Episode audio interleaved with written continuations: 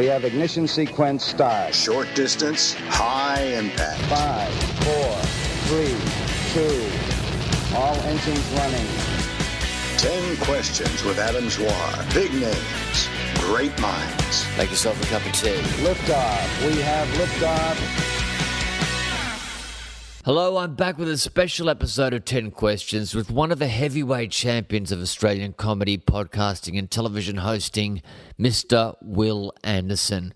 He used to be a journalist. In fact, he left the Herald and Weekly Times just as I arrived. And since then, he's grown and developed his masterful stand up act, hosted iconic TV shows, The Glass House and Gruen, been a radio presenter on commercial networks and Triple J and now he has the most downloaded podcasts in the country. These days, he splits his time between Australia and the US, and as I interview him in his LA apartment, he's preparing for either his 21st or 22nd consecutive show at the Melbourne International Comedy Festival. He can't remember the number, and it doesn't really matter, it's a lot.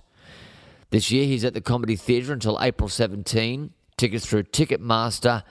And while we're plugging shows, come see Agony Live at the Yarraville Club, starring Lawrence Mooney, Joe Stanley, Dave O'Neill, Carl Wilson, and Glenn Robbins this weekend, April 8 and 9. Tickets through youngandhardy.com. That's youngandhardy.com. But back to Wil. I started by asking him when he was most happy. Uh, oh, that's a good question. Um, uh, when was I most happy?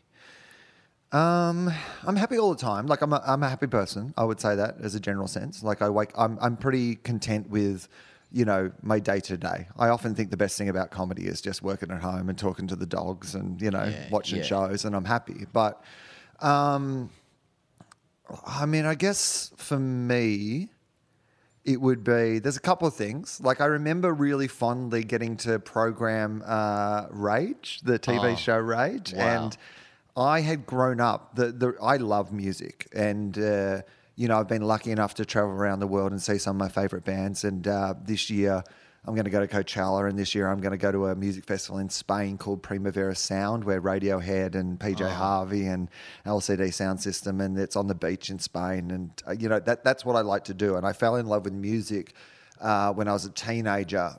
Um, uh, watching Rage, and so I remember just I, for whatever reason when I got to, I like they give you this book of like all the film clips they have, and I had it for like. I had it like for a month, and I would have changed that list so many times, and you know, like so that was, I mean, that was a genuine like not only the moment of like, and then being able to like sit at home and watch your rage, like you know, guest program rage, like That we still ev- like every Saturday morning we will have rage on, like you know, we will watch, you know, and I was like, oh yeah, I got to do that. That so for me that was like a really big moment. Um, Can, I can I, remember- ask what were some of the tracks? Oh, clips? there was a lot of there was a lot of anything that it was Pixies related. So there was a lot of Pixies. There was a lot of Breeders. There was a lot of Frank Black solo stuff. There was probably more of that than there needed to be. there, there would have been a lot of Beastie Boys. Um, I'd love to go back. There'd be some stuff on there that. Um, uh, I guess now that I probably wouldn't put on there if I had a second go Yeah, at it. yeah. But um, that was pretty great. And then just like a couple of career moments. There's there's been a couple. I had um, I remember uh, the first time I hosted the Melbourne Comedy Festival gala. That felt like a really big deal. Um, I, I remember when I got nominated for the. Oh well, I'll go to this one last because it's kind of the the funniest one.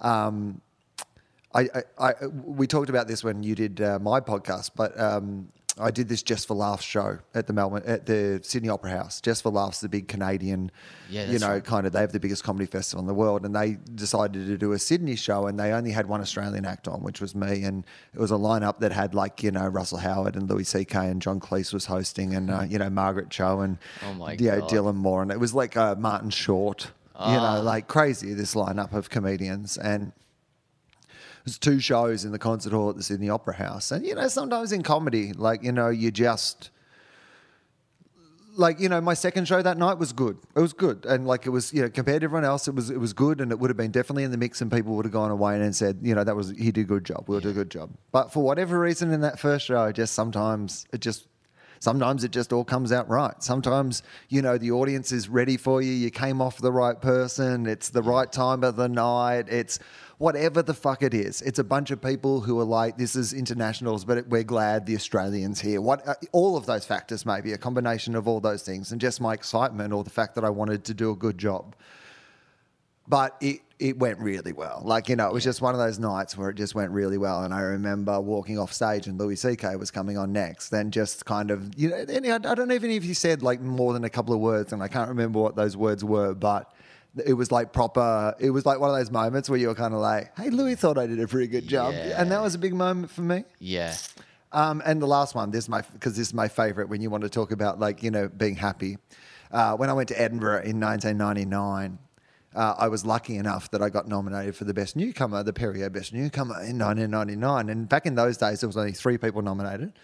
Uh, Dara Ó Briain, who some people will know, um, you know, uh, as the host of Mock the Week and uh, a world famous comedian, he didn't get nominated that year. He was the, the big tip; he was going to win it, but. Uh, in a surprise, I got nominated, and uh, but in those days they didn't tell the nominate. Like these days, I think the nominations come out on the Wednesday and they announce it on the Saturday or something like that, right? But in my day, they just announced it at the awards. So they literally were like, and so the nominations for Perrier Best Newcomer are Ben and Ann. Uh, infinite number of monkeys and Wil Anderson, you know, uh, I am the Wilrus or whatever the fucking show I was doing, Millennium, I think. And um, uh, and in that moment, I honestly had never felt because I'd gone to this comedy festival overseas. I was three years into doing stand up, and I'd been nominated for like the biggest new comedy award in the world. And so this is how it happened. It was like, uh, and you know, the nominees are, I think it went an infinite number of monkeys, Wil Anderson, Millennium. So I got to go, I'm around my friends, and then suddenly everyone's like, oh my God, you've been nominated. And then in my head, I literally remember this while they were saying Ben and Ann, like who was the other nominee. I remember this was happening in my head. I went, oh my God, I've been nominated for the fucking Perrier Newcomer. I might fucking win this. Oh my God, I'm going to win this. And then they went, and the winner is Ben and Ann. And. So, But it is a that- torture. but- it's a form of torture. but that 10 seconds was pretty great. something like Utopia. wow. There was a little moment there where I felt pretty great. Oh, mate, that's brilliant. it's so interesting, isn't it? It's, it's almost like uh, this whole nomination award thing. It's it is it is a bit of a test, isn't it, to how you're going to handle it. I remember thinking that when when when um, people win an award or their first flush with fame and everything, it's really a, a character test as to you know what kind of person you are. It makes or breaks you. I, I, often say that like success uh, is some people wear it well and some Mm. people wear it terribly, and it, it- can often be a surprise to find out which is which. Mm. I, I I'm a person who out loud will say very honestly that I am a much nicer person to be around and a much like you know more creative and and not just a better person having had some success Yeah. because me when I was trying to be successful was a you know I wanted it too much and like you know th- that sort of sheer kind of desperation to do a good job leads you to a you know but sometimes you see it the other way someone who was really great and then you're like oh well that ruined them Yeah, so, you know. yeah, that's true. That's true. The next question is, who would you like to apologize? The next question is, who would you like to apologize to and why? Well, I have apologized to Shannon Noll. That's the kind of famous like apology that I had to make um, in Australia because uh, I did a joke. Uh, which actually, funnily enough, like the interesting story behind it is it wasn't even my joke. Uh, it was like at the time, uh, a friend of mine was doing support for me, and uh, I'm sure he would be fine with me naming him because we joke about it all the time. But uh, uh, and we may have even spoken about it publicly before. But anyway, uh, uh, he was doing support for me, and he had suggested the line, and it was about Shannon Noll's dad's name, which I believe to be Noel Noll. Which it turns out it, it was not. I, but my but my whole uh, routine because I had this routine. It wasn't about Shannon Noll. The routine was about uh, I believe it was about Apple Martin. In fact, Yeah, yeah, right. And so the whole thing was about celebrities and like you know funny names. And one of the beats in this joke was about and Shannon Noll's dad's name was Noel Noll. That's not a name. That's the sound that makes when you get something wrong on Family Feud. Noel Noll or whatever it was. You know what I mean? Like that was the joke. Solid. Uh, but it wasn't like a, yeah, it wasn't meant to be. But there was two problems with that joke. Firstly, his name was not Noel. Uh, that was the first problem with the joke. Uh, his name was Neil, and the name Neil Noll is not amusing at all. Uh, secondly, the thing that I was not aware of that it turned out a lot of Australia was aware of was the fact that his father was was dead. I didn't know enough about Shannon Noll to know that his father was dead and there was some sort of oh. tragic tractor accident or something. That, oh. So the interesting thing about that, and I don't blame anyone else, it was my joke and it's always my responsibility. Like if the words come out of my mouth at the end of the day, they're my words. Hmm. And I kind of felt that at the time. You know, there was a temptation, and I believe even this other person may have suggested to me that they were happy for me to suggest, yeah, to say it wasn't, you know. But I was like, you know what, I said it. Like at the end of the day, I said it. You know what I mean? Like, so when it happened, um, it was interesting because uh, that wasn't a live show. It was the Melbourne Comedy Festival gala. It had been edited, it had been watched, it had been blah blah blah, and there had been no red flags along the way. It wasn't like somebody had come to me and said, "Hey, what about this bit about Shannon Noll's dead dad?" Is that you know? what I mean, like, Yeah. I kind of felt like that there was a failure in that part of the process And it's a if Channel some- 10 thing. I mean, it was uh, Idol was Channel 10. Right, you would have thought that Mm. someone would have been like, "Does he know his dad's dead?" Yeah, just a little, a small note on uh, on Wil's piece. Um, Yeah. Noel's uh, not, oh, Neil is not Yeah. with us, but yeah, But um, so anyway, uh, I I apologized. Um, immediately and- or after. Or? Well, when I found out like Yeah, that he yeah. was upset about it, and I made a donation to, um, uh, it was a children's charity at the Yeah. time. It was a long time ago, so I don't remember what it was, but uh, I, I made a donation to because I thought That's good. Well, my, well, my thing was like I got it wrong. Mm. So my attitude to it was that I will say that I was wrong. And I will back up the sincerity of my apology by saying, and also I've donated two thousand dollars, which to me at that time was still a fucking Yeah, fair yeah. amount of money to a children's charity, like to you know kind of show that like you know, you know that I'm genuinely sincere about the apology. Um, but it kind of never it never really rang it got i never i think there was two things that went on a at that time this was the emergence of this like you know thing that is everywhere now which is just you know take something controversial and splash it up and keep beating it up and Yeah, those yeah. sort of things right you know the idea that people represented this and people still to this day believe you know that i made some joke about shannon Noll's dead dad and the, what they mean by that is that like they think that the joke was intentionally going, haha, your dad's dead or whatever, yeah. which it was not. Now, No. I'm the first to admit that it was wrong and, you know, that it was about his dad who was dead. But Mm. that was not the, no, no, you didn't mean it. It was like, it wasn't what the point of the joke was meant Yeah. to be. It was an accidental thing that I did. But however, the problem was that I probably still kept going, making fun of Shannon Noll. And what I didn't realize, which was in retrospect, is like I had, I, it's almost like you, it's, it's fine for you to make fun of somebody, but, but you get it up until when you fuck it up and get it wrong. And then once you get it wrong, you should, you, the rule should almost be that you don't get to make fun of them anymore yeah, yeah. because it added to this idea. I kind of was like, well, I made a mistake, but I said, oh, sorry. So let's just keep going on. He's still a shit musician. I'm going to make, like, I Mm. Mean, yeah, he yeah. challenged me to a fight. Like, yeah, that was I a big that. public Yeah, thing. that. Yeah, now it's coming back to And me. I said, um, I said, well, I'm not going to, like, I mean, like I said, I, I think my answer was, though, and again, this is unnecessarily smart assy, but I said, uh, come on, you're good at fighting. Can't you challenge me to something that neither of us are good at, like singing? and because I thought that was still a funny joke. This is me being funny about it, you know? But, but in retrospect, I reckon I would have walked away from it because I felt like it meant that the, the jokes that I made afterwards made it feel like my apology in the first place wasn't sincere. okay. I'm I, I think you can hold the two positions that I think Shannon Noll like his music is not to my taste and I'm not a fan of like you know that sort of thing but also uh, you know I made a mistake and I made a shitty joke and I feel like you know you should apologize in that situation for those things um, but I, I, I tend to I think these days apologize when I know that I've done like if I if I've got something wrong, I like to be on the front foot of like I mean just a couple of days ago. Uh, uh, Kelly Carlin, who's George Carlin's daughter, um, yeah. who's a performer in her own right, and wrote a, an amazing book um, called A Carlin Home Companion, a show and a book about you know kind of life growing up with George Carlin as your father.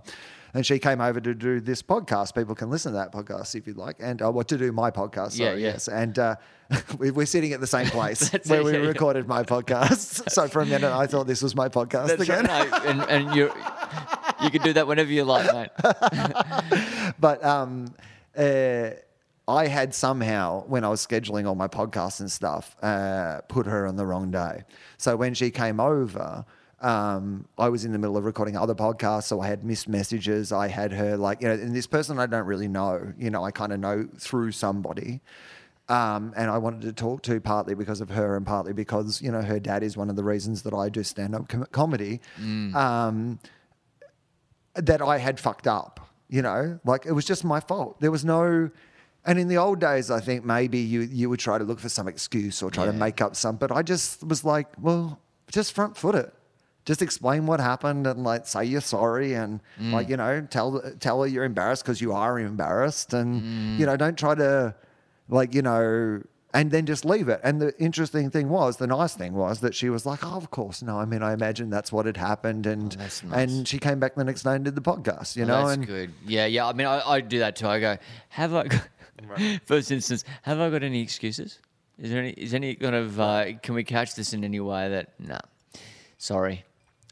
I think that Uh-huh. this idea that you are perfect is the ultimate arrogance. Mm. Like this idea, you know, when someone says they're, I'm a perfectionist, I, I bet I've said that over the years. I'm a perfectionist. Or this idea that you don't get things done because you want it to be perfect. Mm. It's the ultimate of arrogances because it implies inherent in it that you can do something perfectly. Yeah. I have long ago resigned myself to the fact that whatever I do, even at, at, at its best, will not be perfect. So, you know, I'm a human being That's and I don't know what we're doing. So mm. sometimes I am going to fuck shit up. Mm. And sometimes, even as what I consider to be mostly a good person, I am going to have terrible thoughts or do terrible things. Or what is good for one person in my life may be completely terrible for another person. Like all actions won't have equal reactions across.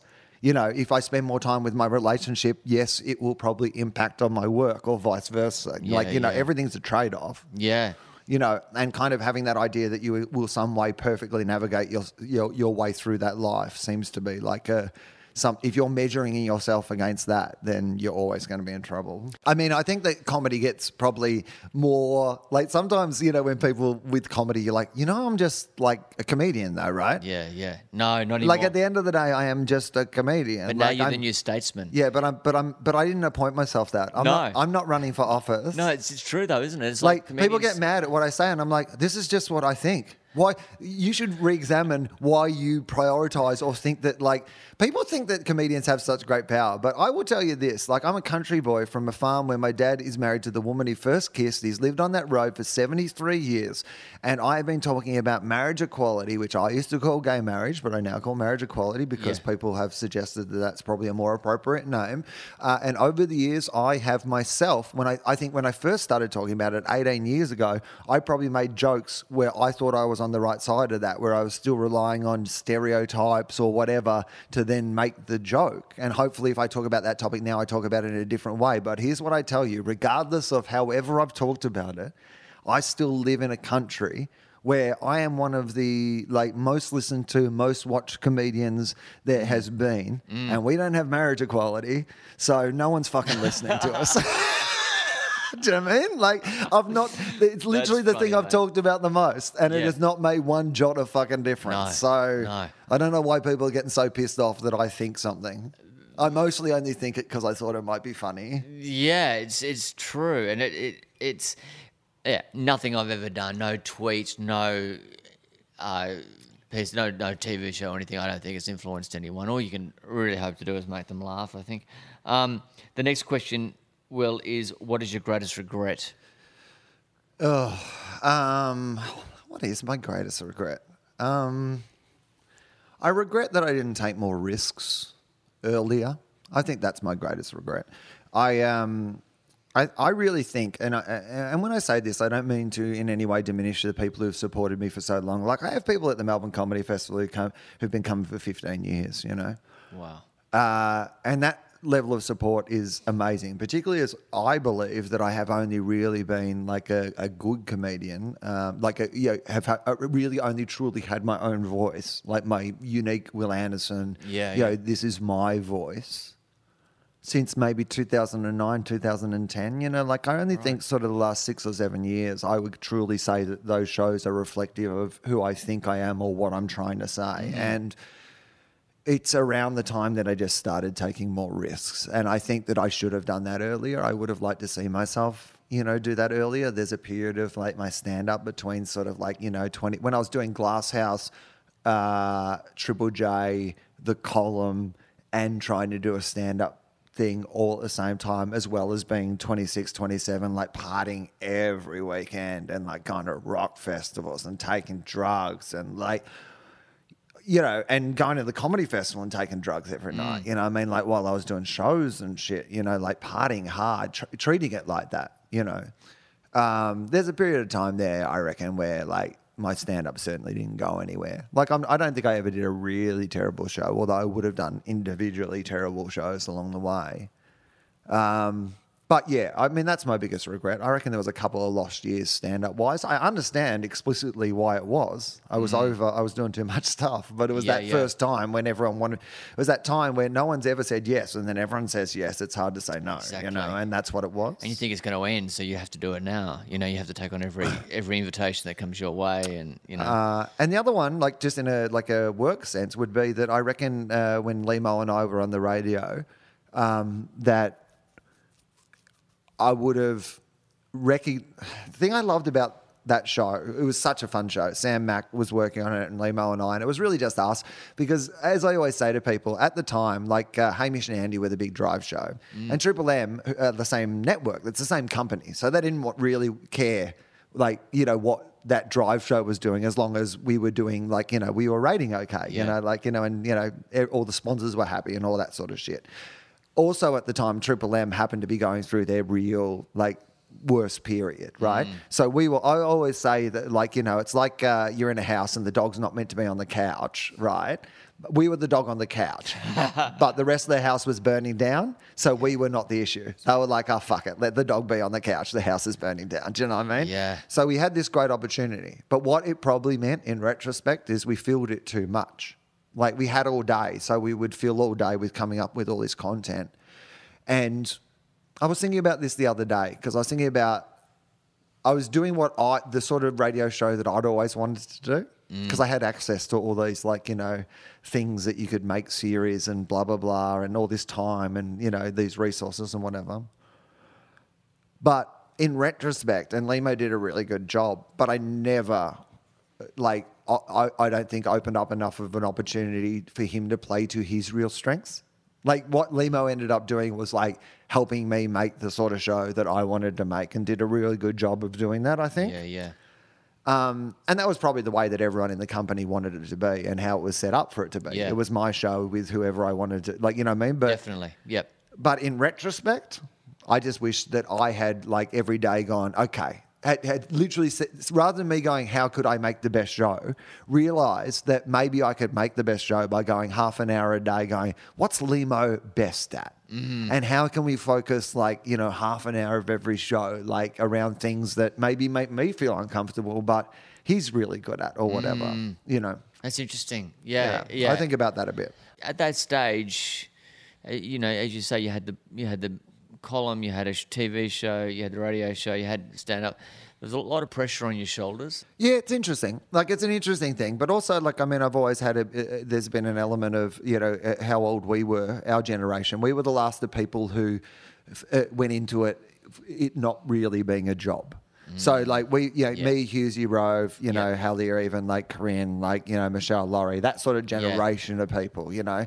We were all the, there'd been people obviously who had jobs who were comedians before that, but now it's kind of like you know become an industry. You go in going, well, you know, I'll do this, and then I'll go in, I'll have a radio job, or I'll do this, and blah blah blah. There's a career path. Yeah.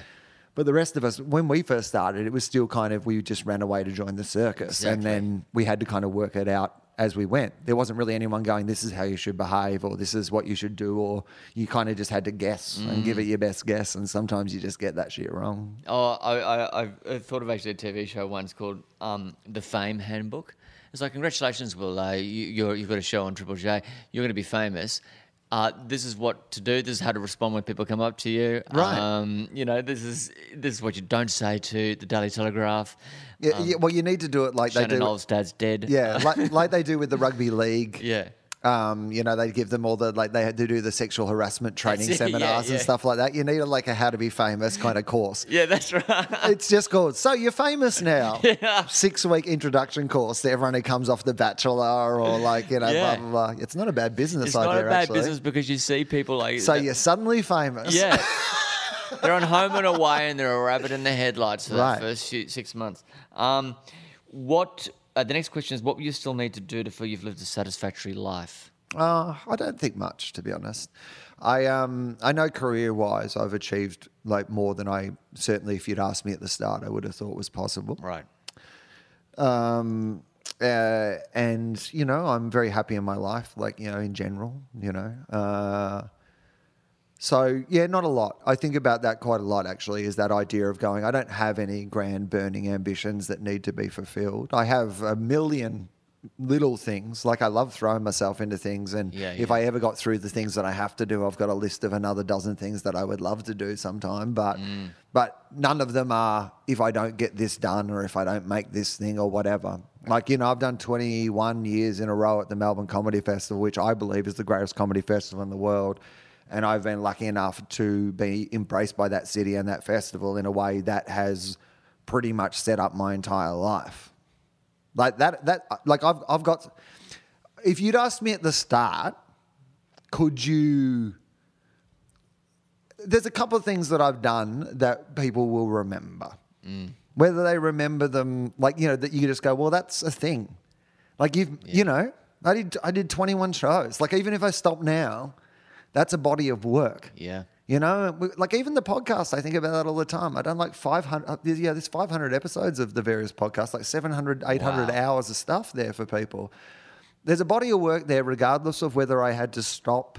If I had to stop now, you know, do I still have things to say? Hopefully. Fuck, I hope so. And I hope I'm going to learn more about the world and have more interesting things to say. But would I feel like, oh, I never got a chance? I've had fucking heaps of chances, and I've enjoyed most of them. And you know, I, mm. so no, I don't. I don't have some sort of unresolved, you know, thing that I need to get to. Yeah, that, that's good. It's like you know, you. It, it's a really important thing for an artist to actually say, no, you know, people have heard me. People, I've had a. People have heard me probably a lot more than they fucking needed to. To be honest, Adam, they're probably like, why is fucking Adam Zwar giving Wil Anderson another opportunity to talk into a fucking microphone? People love it, mate. Yeah. The next question: Who is the person who most influenced you, and how?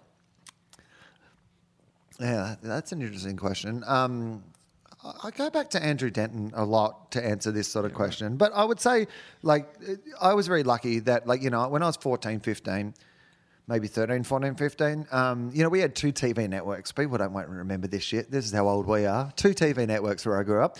Uh, we had the ABC and we had like a composite, Southern Cross it was called. It was a composite, like, you know, mostly Channel 10, I think, but like it was a bit of a. Yeah, right? Yeah, yeah. And so at the time on the ABC, there were two TV shows. You know, I'm a farmer's kid who was a farmer's kid. You know what I mean? Like, my brother's a farmer. You know, that's Mm. Yeah, the world I'm from. The first person I met in showbiz was me. You know, it's like, um, I uh, fell in love with showbiz through two TV shows on the ABC. One was Andrew Denton's The Money or the Gun. Yep. Which I still to this day think, you know, like, I mean, people look at what John Oliver, you know, is doing or what, you know, Jon Stewart did or these sort of, you know, shows. But Andrew was doing that like 30 years ago, Yeah. 30, 40, like, and stuff that would still today be considered. Like, I mean, I remember the episode he did on disability. He had there'd been a girl in the audience of one of the shows who hadn't clapped or something, and he had when he was doing the warm up, had had a go at her or whatever, and then he ended up telling this story because she was deaf or like I can't I can't I, I wish that I could remember the exact details, but anyway, he'd had an awkward interaction with someone who had a disability in the audience, and he decided to do this entire show that was around, and it was called the. Uh, the International Day of the Patronizing Bastard or something like that. but it was this show that was all about disability and celebrated disability, but was also edgy and funny and interesting, but like really kind of. And I still today, if they put it on TV, I think people would like That's still be like, you know, have their mind blown by this thing. And the other one was a show called The Big Gig, uh, which Yeah. was like uh, Ted Robinson's show on, on the Mm. ABC, hosted by Wendy Harmer and the Doug Anthony All Stars and, you know, Clint Nicholas. And like, you Mm. Oh, yeah. Mm. know, I mean, an amazing cast of performers. Uh, and I remember that was the, the other one. So I loved I loved the Doug Anthony All Stars in particular. But I remember seeing Jimeoin on uh, on that show, and it was the first time he ever did the big gig. And he did this routine about seagulls not having any eyebrows.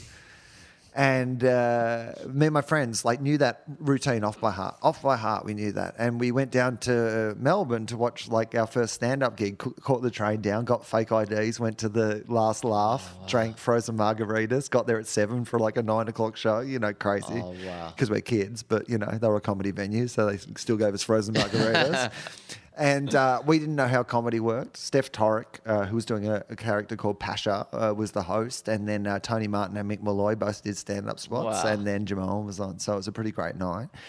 Uh, but yeah, I mean, for me, uh, like, if I look at my life, at least externally, and you look at the story of my life, they were the two most pivotal things that, like, you know, have informed, you know, the sort of, you know, they were both kind of journalistic comedy, like much more Yeah. journalistic, but they're the sort of things that I've ended up doing. But it's also, I mean, Ted Robinson was the pro- like producer of Good News which is where I first really Yeah. people got to know me. He was the producer of Glass House for all that time, and then Andrew was one of the co-creators and producers of Gruen when we started. So, like, lit, you know, both in a sort of like you know, It's amazing. Uh, that, that- Right, That, that- you actually, your life is like I the mean- secret, isn't it? yeah. I mean, but it is kind Yeah. of like I mean, it really has, you know, uh, been that. And the most interesting thing about that is then having relationships with these people as like adults and as Equals. equals. And I mean, I think the hardest thing, and I say this, and it's no secret that Andrew and I don't get along famously, but I, um, I, I there has not been a bigger influence on my career, you know, than him. Um, and you know, I will always respect that because everything that I have is because of the window that you know he opened up to me, and then also the second time around when, like, I mean, regardless of what I do, and I say this all the time because Gruen to me is a side project, but to the majority of my audience is my main project. Yeah, yeah. Do you know what I mean? Like, Yeah. so it's one of those things where I don't see my world the same way as other people see my world. So to them and everything that that show has given me and enabled me to do, again, that was him, this actual man, giving me an opportunity. So regardless of you know how we might you know not sit around you know a table at dinner or whatever, like Mm. that's never going to go, go away and never not going to be not respected by me. Um, so yeah, Ted and Ted That's and Andrew that you can and Ted who, that, and Ted who I had a very different relationship with. Like Ted to me was almost like a surrogate father in some ways. When I bought my house, I didn't ring my dad; I rang Ted to get advice. You know, and Yeah, yeah, right. So you know, just very different, and not one worse or better than the other. Just you know, just different because you know people are different, and different people get along better with different people, and But, but, you it's, know. it's, it's great that you, you're able to separate the, the, the two things, the career and the, the personal, and you don't actually need to you, you don't actually need to have, be bosom buddies with someone to to respect them and, and get a lot out of their artistic content. Well, the interesting thing is that just because you have an like, I mean, I think Andrew and I, the thing that we really have in common, and and what I loved, you know, when he worked on the show, you know, in the first few years, was that we both love entertainment that is in the same area. You know, like so we both love, you know, that's where if your Venn diagrams they intersect perfectly. So if we're in that moment, that moment of create, you know, being creative and like, you know, wanting to make, eh, you know, enter- things that are entertaining, but also kind of like interesting or that like, you know, Yeah. provoke a little bit. That's our sweet spot. Yeah. In that moment, you know, we're amazing. Yeah. And then if you're going to use the Venn diagram thing, the rest of it's kind of separate worlds. Yeah. And that's fine. I mean, to be honest, Adam Spencer and I were like that as well. A lot of the very good creative partnerships I have had have have been that. Like Adam and I worked on the radio together for five years and got on great, like most Mm. of the time. Never went to any- each other's houses. I mean, our lives and our priorities outside work were different. And I've always been a person who's who's fine with that. Like I don't need to have the same level of relationship with everybody that I need to have. You know, do you know I mean? Like you need to have the relationship you you- need to have with them. Yeah, what happens if you go to like you know um, you're getting on really well with someone and you're becoming friends? Sometimes in the old days it was would be come around to my place and we'll jam, Right. We'll get our guitars and we'll jam, and now it's come around our, place we'll, we'll write something. Well, you make know, something together. That that's it. Yeah. I mean, for me, that's what podcasting is, though. Like, I Mm. mean, I always say it's like the Tinder of comedy. But for me, being able to have these conversations with these people that I like, to be Mm. able to sit down with them and like not only have a conversation with them, but I always consider it like create a show with them, particularly when I'm doing something like uh, Tofop Mm. or Fofop, where you literally are kind of creating a little comedy show. yeah. You yeah. know, like in the moment, and you get to invite someone into your world who you like Yeah. and go, hey, I want to like, you know, create something with you, which in itself is kind of a like if you create something with people, then that always kind of bonds you together regardless of of the rest. And it's a it's a fun thing to do, and in, in a way, a little less pressure than saying, "Okay, we're going to spend the next year and a half together uh, writing a sitcom, Right. Or, or whatever." You know, it's like, Yes. um, well, the next question is, when was the last time you cried, and why? Uh, I cry all the time. I'm an easy crier. Um, uh, famously, uh, not famously, but like in my mind, in the movie of my life that I have in my head, uh, I remember when I, like I told you when I was like, you know, kind of 26, 27, like partying a lot. I just moved to Sydney to do Triple J. I was coming back to Melbourne, not sleeping on the weekends. But I remember the TV show Changi. Do you remember that TV Oh, show? yes, yes. It was on TV, like maybe John on a Doyle Sunday night, I reckon. Yeah, yeah. And it was so beautiful, but it was also Curry. really sad. Oh, it you know? was. Yeah, yeah. And so I would come back from these big weekends of not sleeping in Melbourne, and then just like it was like therapy. I would sit there for an hour and like just cry out my weekend watching Changi. So Me too, mate. I, I mean that. I can't believe it. I was always been yeah. So I've always been a crier. So I, the, the, the last time is funny though. The last time I cried was not for a serious reason. The, uh, the last time I cried was uh, on the flight over here twelve days ago. Uh, I had had uh, it would just been my birthday, and we'd had a bit of a you know a weekend out for my birthday. But also, you know, the, it- when you're in the air, I don't know if you've had this, but it, it is seems to be a phenomenon. You are more kind of emotional, like you know when you get up in the air. Yeah. And I am watching. This is where it gets. I'm watching the Robert De Niro and Hathaway vehicle, The Intern, and I cried. There's a moment where he, I am a real sucker for old people having winning moments. Yep. And like there's this moment in the, you know, thing where he's just essentially being an adorable old person. And I was like crying. And I'm like, well, there you go. Crying to Anne Hathaway's The Intern. What was that? Um, what was that? Uh, Owen Wilson and um, Vince Vaughn vehicle where they where they go Oh, the Google one. thing. What was that one? Was uh, that internship. internship. So it's an hour and a half ad for Google, and I was crying all the way through that. I mean, what's wrong with me? I was on a plane. Um, uh, Wil, the next question is: What is your current state of mind? Uh, I would say, uh, like, uh, so uh, when we're talking, I'm like uh, a couple of days away from doing work in progress shows and like two weeks away from opening with a new tour that'll have like 80 shows in the next like two months. Oh my God. So this is probably, this is kind of as stressed as I get. Like, this is like, you know, this is the business end of kind of, you know, my year. And like, there's all the mistakes that have been made have been made at this point, or the, or, you know, so you can't paper over the cracks if you haven't done the work at this point.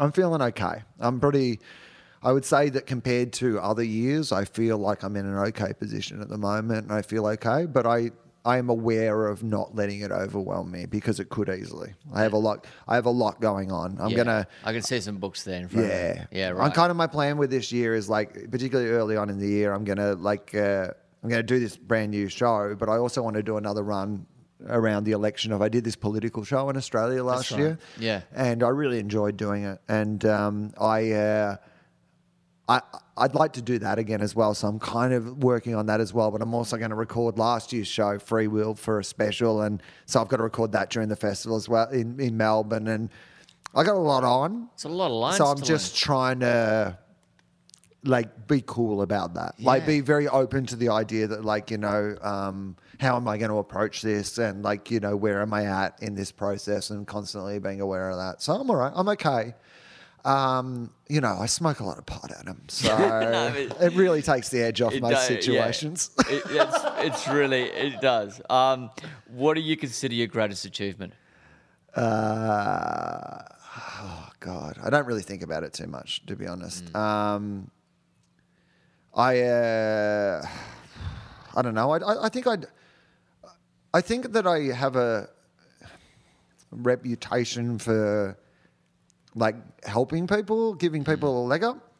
Yeah, Like, you know, I feel like that is something that people think about me.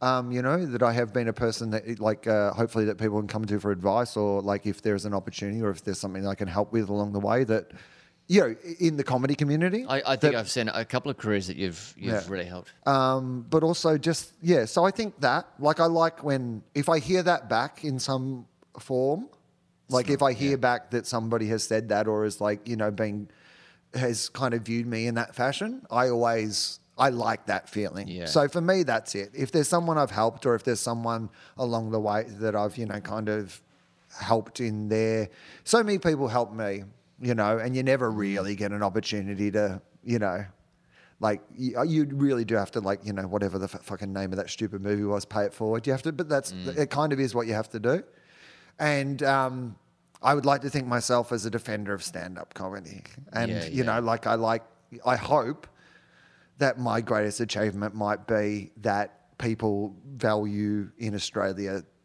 you know, and this is certainly not my greatest achievement alone in any way, but me and the generation of people around me that like stand up comedy is seen as an important thing. And, mm. you know, you look at that festival, that Melbourne Comedy Festival, and such a, it's such an important part of like Australia and, but particularly such an important part of Melbourne. Like a month of the year that that city is taken over by this thing that so many people, that like 600, 700,000 people come and enjoy. And mm. I mean, to be part of that, to have had the the great, you know, um, uh, like uh, honor.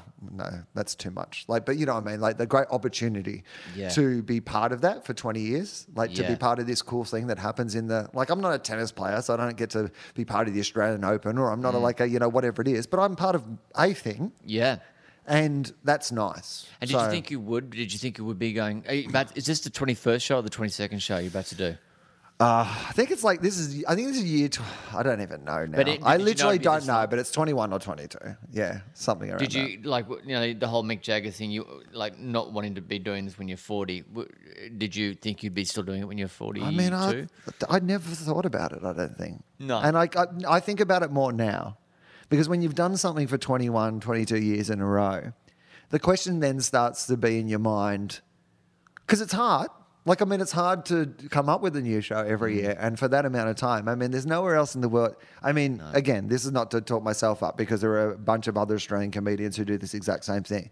But to have to come up with a new era of comedy like that, there is nowhere else in the world really that that happens. no. I like mean, it, it's crazy. It's well, the, Louis C.K. gets like ex- the, the you know it's he's put on a pedestal for doing it. You oh, know, he did for, for five. throwing a he show did five shows in seven years, and they fucking threw him a parade. I mean, they were yeah. great shows. Yeah, they're much but- better but than my shows. But No, but still, it, it's a you know. but you, but you wonder then, like, well, when do I stop? Like, or do I? You know, like, because when you haven't taken a year off for all that time, you're like, what would it be like? I mean, maybe I should do every second year. Maybe that'd be better. Or maybe I, you could take, you know, but there's another part of me that's like, well, if you, why would, why would I stop? Do you know what else am I going to fucking do with my what Woody time? Allen said, like when I said, "Well, you should maybe spend a little bit more time on your film." You know, he's thought about it. Spend a little bit more time on his films. You know, Yeah. maybe maybe do a few more drafts of the script and and maybe you know do a bit less. And he did actually say, "Why would I?" Why? Oh, I like like making films. Yeah. Um, the second last question, probably one of my favourite questions, and this can pertain to your career or comedy or relationships, whatever. Who would you want on your side in a battle and why? Um, that's a good question. I mean, look, you know, my partner Amy is probably the obvious answer to that, just because I think that she's the person who would fight the hardest and the dirtiest on my behalf. Yeah, you yeah. know, you know, she'd go all in. You know, she's one of those people who would definitely, you know, uh, she she would. Uh, have my back right till the end, regardless of whether I was right or wrong. Yeah. So I would say Yeah. her. Um, but uh, oh, look, you know, um, if if you had to have someone to like fight a comedy battle for you, I think that uh, Tom Gleeson. I would be, like is a bit of a secret weapon. I reckon. Yeah. like he can take anything apart pretty much. Like you know, as well as anybody in the world. So you'd be like, he'd be like your gun lawyer walking into court in any Yeah. situation. You know what I Yeah, mean? I reckon. I just reckon Tom Gleeson would be a good man to have in your pocket when, Yeah. when whatever shit went down. You know, he's been to Afghanistan, but he's also been to Vegas. Yeah. You know, he's been He's to not surprised by anything. yeah, he, he's been to private school, but he lives on a farm. You know, it's like I feel like he's a man of all situations. That's right. Dresses well. Yeah, yeah. So I'm gonna yeah, Tom Gleeson in a Good comedic that, sense, right. I will say. He was the last person I interviewed for this. Oh, is that right? Yeah, yeah. Um, I have one last question for you, mate, and that is what would you like your last words to be? What would I like my last words to be? Uh, that's a good question. Um, um, ah, man. I don't, I don't. I mean, I don't. I hope that I'm not judged just by my. Can you please look at the, the, the 20 million Yeah. other words I've, uh, Nine thousand podcasts. Yeah. That's right. Support the Patreon. I uh, last minute plug. Buy the DVD or whatever the technology is at that time. Listen to the podcast. Make sure you plug my Twitter. uh, our last words on Gruen, uh, which were uh, not written by me, but I said, and I take responsibility and also the credit for the things that come out of my mouth sometimes, uh, would be as good as anything. Uh, so, uh, sorry, our last words on Glasshouse were uh, in, in our final episode uh, were in the words of our Lord and Savior Jesus Christ. Fuck them if they can't take a joke. so that'll do. We have ignition sequence start. Short distance, high impact. Five, four, three, two. All engines running. 10 questions with Adam Zwar. Big names, great minds. Make yourself a cup of tea. Liftoff. We have liftoff.